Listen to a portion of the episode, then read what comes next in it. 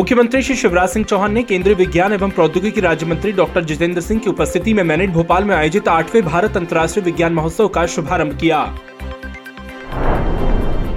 मुख्यमंत्री श्री चौहान ने विज्ञान महोत्सव में कहा कि एक जमाना था जब भारत के उपग्रह कोई और लॉन्च करता था।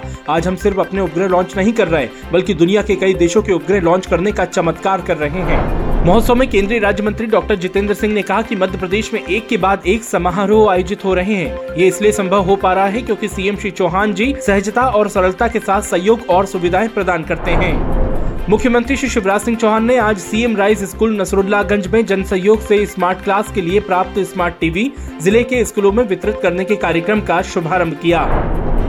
मुख्यमंत्री जी ने कहा कि सीहोर जिला प्रशासन की टीम को बधाई देता हूं। जन सहयोग से आज सीहोर जिले में एक नया इतिहास रचा गया है। 1552 स्कूलों में 1630 स्मार्ट टीवी दिए जा रहे हैं। मुख्यमंत्री श्री चौहान ने श्यामला हिल स्थित उद्यान में पीपल, जामुन और खिरनी के पौधे लगाए। भोपाल के पूर्व महापौर श्री आलोक शर्मा भी पौधारोपण में सम्मिलित हुए। मुख्यमंत्री श्री चौहान ने सारंगपुर से विधायक रहे स्वर्गीय श्री अमर सिंह कोठार जी की प्रतिमा एवं पार्क का निवास से वीसी के माध्यम से लोकार्पण किया। उच्च शिक्षा मंत्री डॉक्टर मोहन यादव सारंगपुर में नवनिर्मित उद्यान के लोकार्पण एवं पूर्व विधायक स्वर्गीय श्री अमर सिंह जी कोठार की प्रतिमा अनावरण के कार्यक्रम में सम्मिलित हुए। डिंडोरी जिले में पैसा नियम के अंतर्गत गांव काटी गहन की ग्राम सभा ने गांव में पूर्ण रूप से शराब निषेध प्रस्ताव पारित कर नई पहल की शुरुआत की। शहडोल जिले के प्रभारी मंत्री श्री राम खेलावन पटेल ने आज कलेक्ट्रेट सभागार में 5 से 20 फरवरी तक चलने वाले विकास यात्रा की तैयारियों की समीक्षा की।